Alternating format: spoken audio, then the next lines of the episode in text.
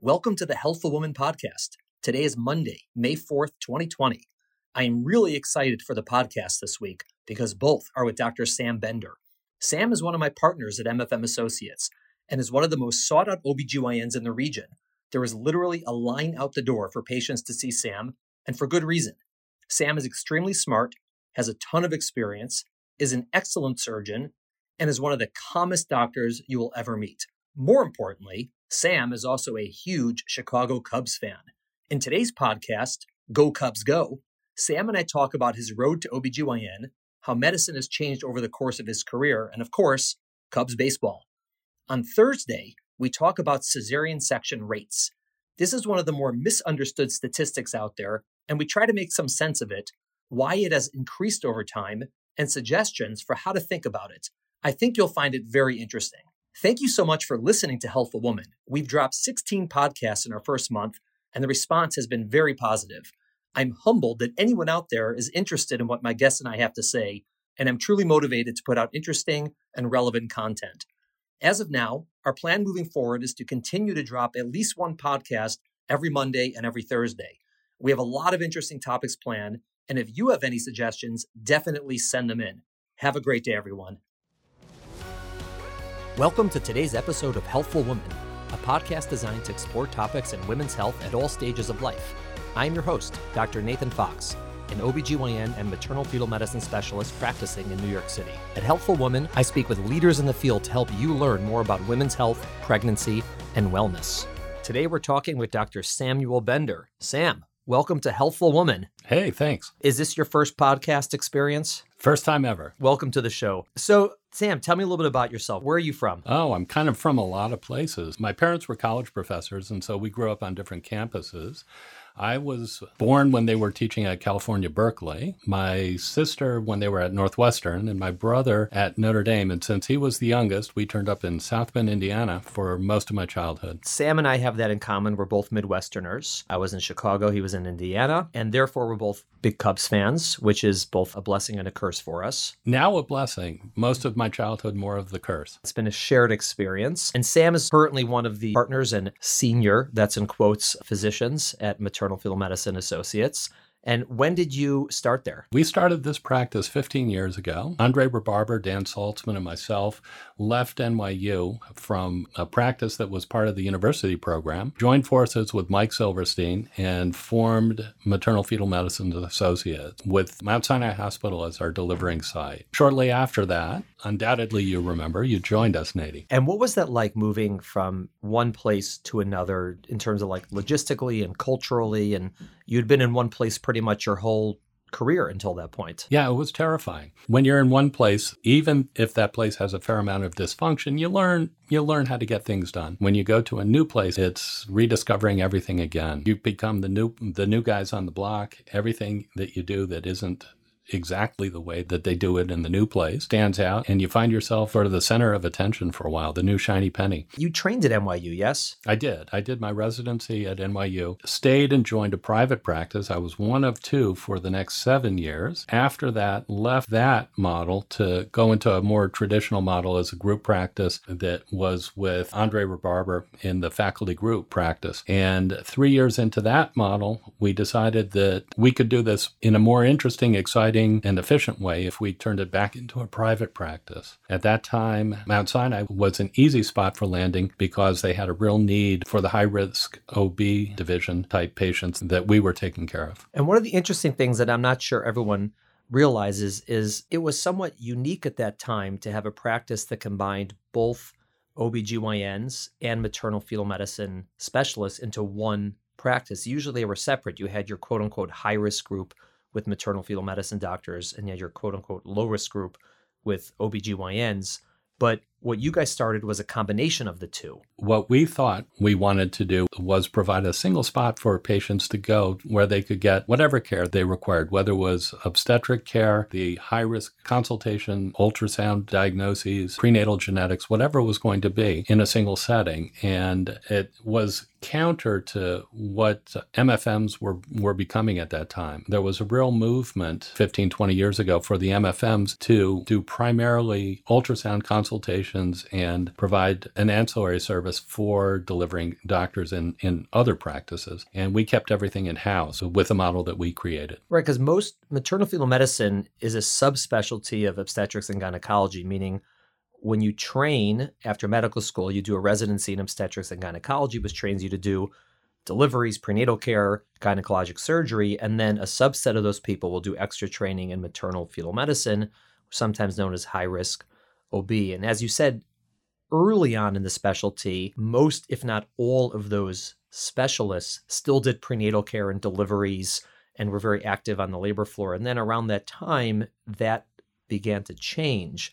And so it was a little bit unusual for the maternal fetal medicine doctors to be doing prenatal care and deliveries. There has been a resurgence of that recently with a push by the national societies to get more MFMs involved in deliveries. But what's unique about the practice, and it's one of the reasons that I actually chose to join, is that it really did, as you say, allow women to come there for their entire lives. They could get their general gynecologic care. They could also get prenatal care if they had high risk issues with an ultrasound. We really kept it in one place, which personalizes a lot of the medical care, which is not always a possibility in certain practices. Oh, absolutely true. Even from my early experiences in a lower risk practice, there was a disconnect when you had a patient with a problem and you needed to have a consultation or a specialized scan or additional genetic testing. There was always a disconnect where there was time lost, the efficiency was poor, and the communication was difficult. You had to essentially send a patient for a study one day, bring them back the following week, find their paper chart if it existed at all, and make certain that you had all their records together to be able to figure out what the next step was. And that, not infrequently, would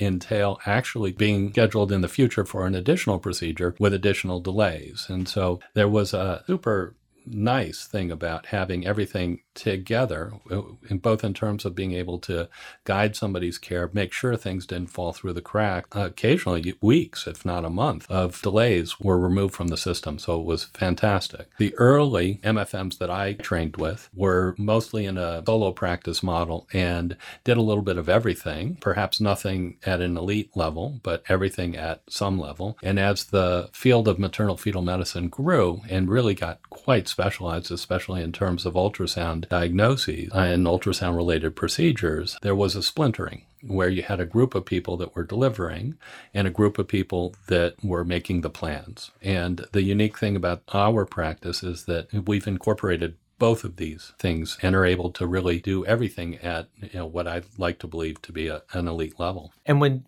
your group moved from NYU up to Mount Sinai, one of the maybe surprising features was that almost all of the patients followed.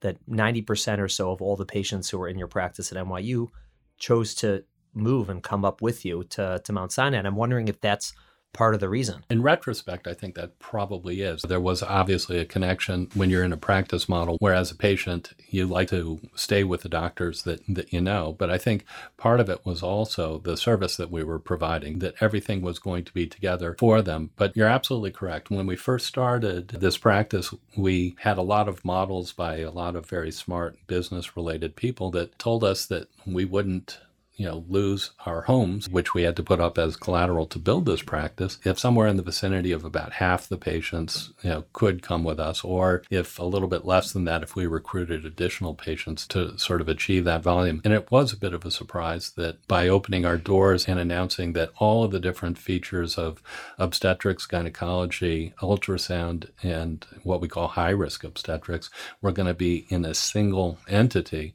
that it was an extraordinarily attractive model, and we hit the ground running, as they say. And you have patients currently who probably you delivered when they were babies. Yeah, unfortunately, I've gotten to that age where that happens. I like to blame the patients for their incredible fertility and, and desire to have children young, but I now have gone you know, to the next generation of some of my patients.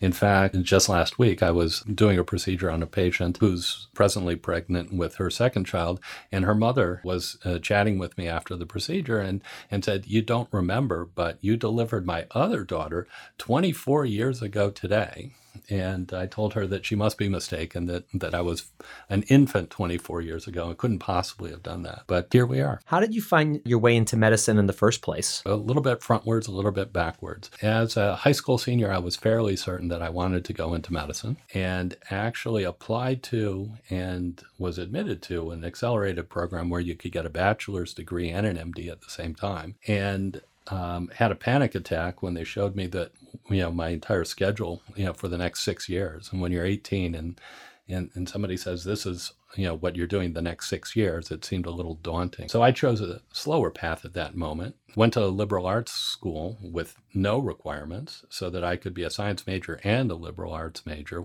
and actually thought i was going to go back into medicine right after that. By the end of college I wasn't so sure I wanted to go to medicine right away. And uh, my father convinced me that I had taken all the classes. I probably should just take the exam. And I did. And he said, Well, you should probably just apply to your state school. So I did. And then when I got in, my state school in Indiana said that I could defer for a year. And so I said, I'll do that. Anything to delay. And my one year off oddly turned into seven years off. And I turned up, and this was early 80s, and the newest, uh, coolest thing in science and medicine, at least in my opinion, was in vitro fertilization. The first IVF baby was born, I think, in 78 in, in England, and this is 1982. And I was recruited to work in a, in a lab for what I thought was my one year off and it was kind of fun and it was kind of liberating not to be in school for a bit. You know, long story a little bit shorter. I turned up running the lab and staying for seven years and living in DC, which was quite the experience. At that point, I found out that you actually have to take the MCAT again, the exam for medical school, if you have that many years gap. And that was a rude awakening, having to learn chemistry once more. But applied to medical school and then found that I had done a very silly thing, which was I had found myself living without a state school anymore. And Indiana announced that after seven years absence that I didn't count anymore. And Washington, D.C. didn't have any state schools. And, and at the time, I was uh, dating uh, now my wife, who was living in New York City. So combining all my decisions at one moment, I quit my job, moved to New York, started medical school, and went to the state school in New York because they said that if I paid taxes once in New York, that I would be a state resident. So I got my good deal, you know, to go to uh, a State University of New York in Brooklyn and got to experience Kings County Hospital. You know, a little kid from South Bend, Indiana. You know, uh, now it now at Kings County. From there, it was an easy transition. From Kings County, I thought at the end of medical school what I would do go into OBGYN and probably go back into infertility after doing a reproductive endocrinology infertility fellowship Right, because you'd worked in the lab for seven years already. Exactly. Yeah, I thought it was very cool that I could use my background in some prenatal genetics. I could use my background having been a lab person in IVF, and it would all sort of come together if I went into infertility. And then came residency, and residency at NYU and at Bellevue was fantastic, but you know, also uh, quite the experience. Bellevue is an amazing hospital. We used to say at Bellevue, if you don't see it at Bellevue, it probably doesn't exist. And in the course of my residency, what I learned is I really liked obstetrics and high risk obstetrics. And I actually didn't think that endocrinology was all that exciting. And it refocused me to go into obstetrics and gynecology. The surgical side of infertility was being covered by procedures that I would do in gynecology. And I got to keep the obstetrics, which I found exhilarating and also really connecting on a very personal level with patients. If you follow a patient for prenatal care and you've known them for a minimum six months and you've shared the experience of their labor and delivery with them, it's just a very, very different connection that I just don't think you get in any other facet of medicine. And so, right now, you still do a lot of deliveries and prenatal care, obviously and you also do gynecologic care as an outpatient and you still operate. So you're still doing your full everything you train for basically. Yep. I, I got to i got to keep everything i like. On my perfect week i'll have two days covering labor and delivery a day in the operating room and two days in the office. I don't think i was made to be any place five you know days days a week. And so this this suits me perfectly. I still manage to deliver I think more babies than most most everybody else in the practice. I've never taken much more call than anyone else, but I seem to be a magnet for when patients actually go into labor. Most years I deliver somewhere between a quarter and a third of the babies in this practice. And that's been a long time. We had Dr. Silverstein on before and he was discussing the number of deliveries we've done and it's, you know, many thousands uh, over the years. That's a lot of people. Michael is fantastic at keeping track of things. He, he could probably tell you better than I how many babies I've delivered, at least in the last 15 years. Since you've been in the practice and in the field for a while, what is the biggest change you've seen from when you were training maybe until today in terms of the field of obstetrics and gynecology or maternal fetal medicine? Huge, huge changes. You know, many of them, many of them are outstanding, and some of them, you know, can be a little frustrating. At the beginning of my training, the number of hours that you know that, that we put in were extraordinary, but with it came a fantastic amount of training. Now, I think things have become way more sane, especially for training doctors and and uh, you know the younger people in our field, where we protect their time much much better than ever before. But with that came a cost lost some of the procedures that were routine in general OBGYN are now things that really you only learn if you do a subspecialty, if you do a fellowship. It wasn't uncommon in my residency for us to do advanced oncology surgery, cancer surgery, as well as maternal fetal medicine procedures, as well as ultrasound guided procedures, you know, as well as classic obstetric procedures, including, you know, forceps deliveries and things. And now everything has become far narrower the scope of practice that most physicians will have. The amount of things that, that we're capable of doing is extraordinary. The amount of change that's occurred both in ultrasound and ultrasound diagnosis, as well as the incredible changes that have happened in genetics, have all happened really in the last couple decades in terms of what's now available in clinical medicine to help us take care of our patients. I trained in between you and currently, and I was sort of at the the breaking point from when it used to be the crazy long hours to what it is now, at least in terms of training.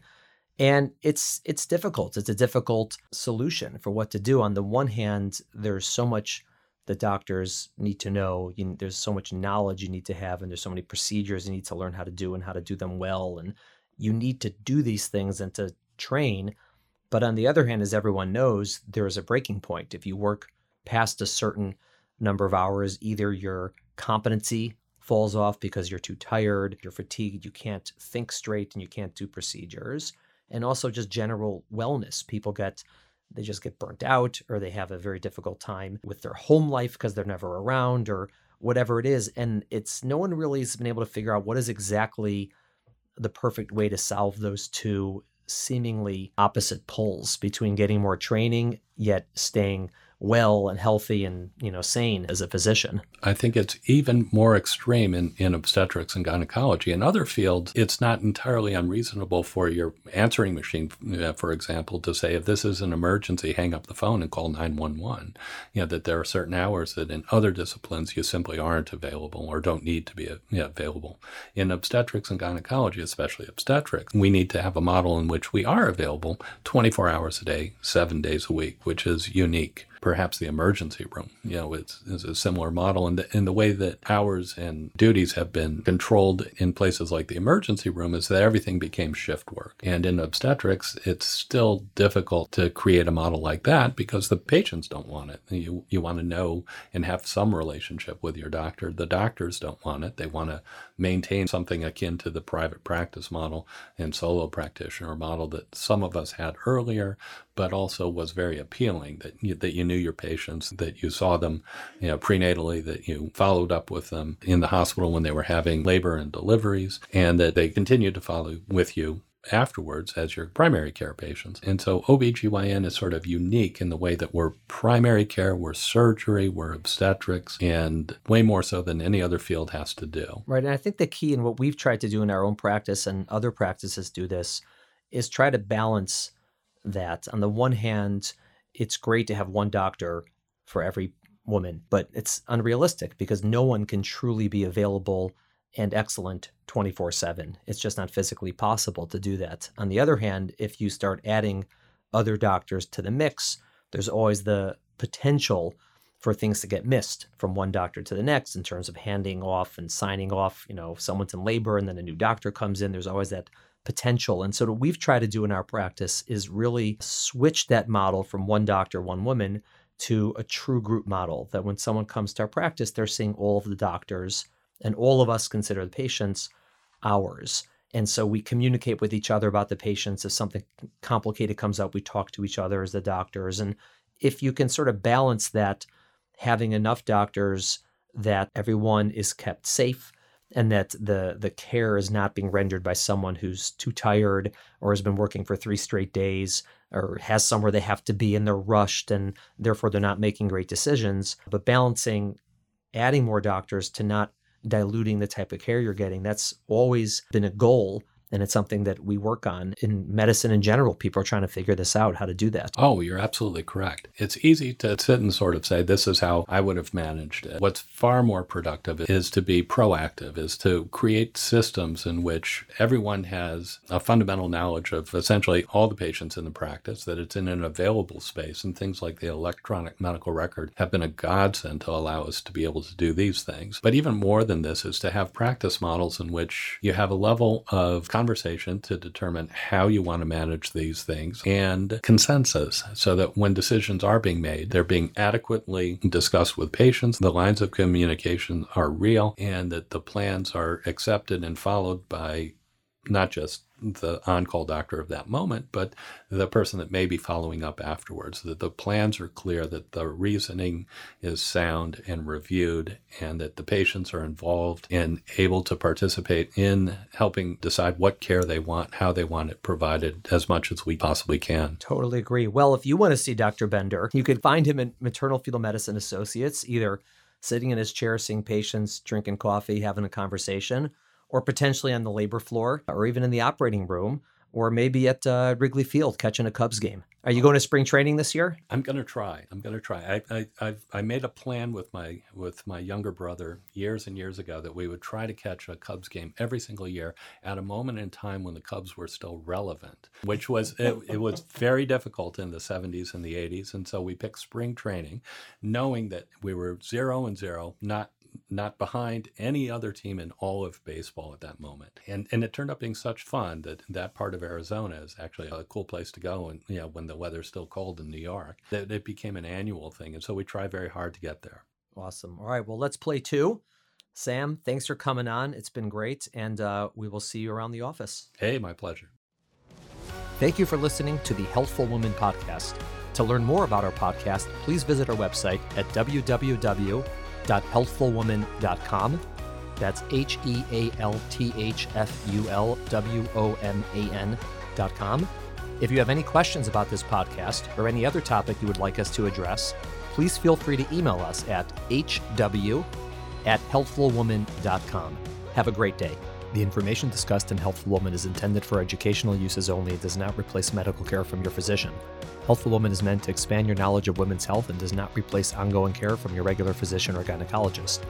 We encourage you to speak with your doctor about specific diagnoses and treatment options for an effective treatment plan.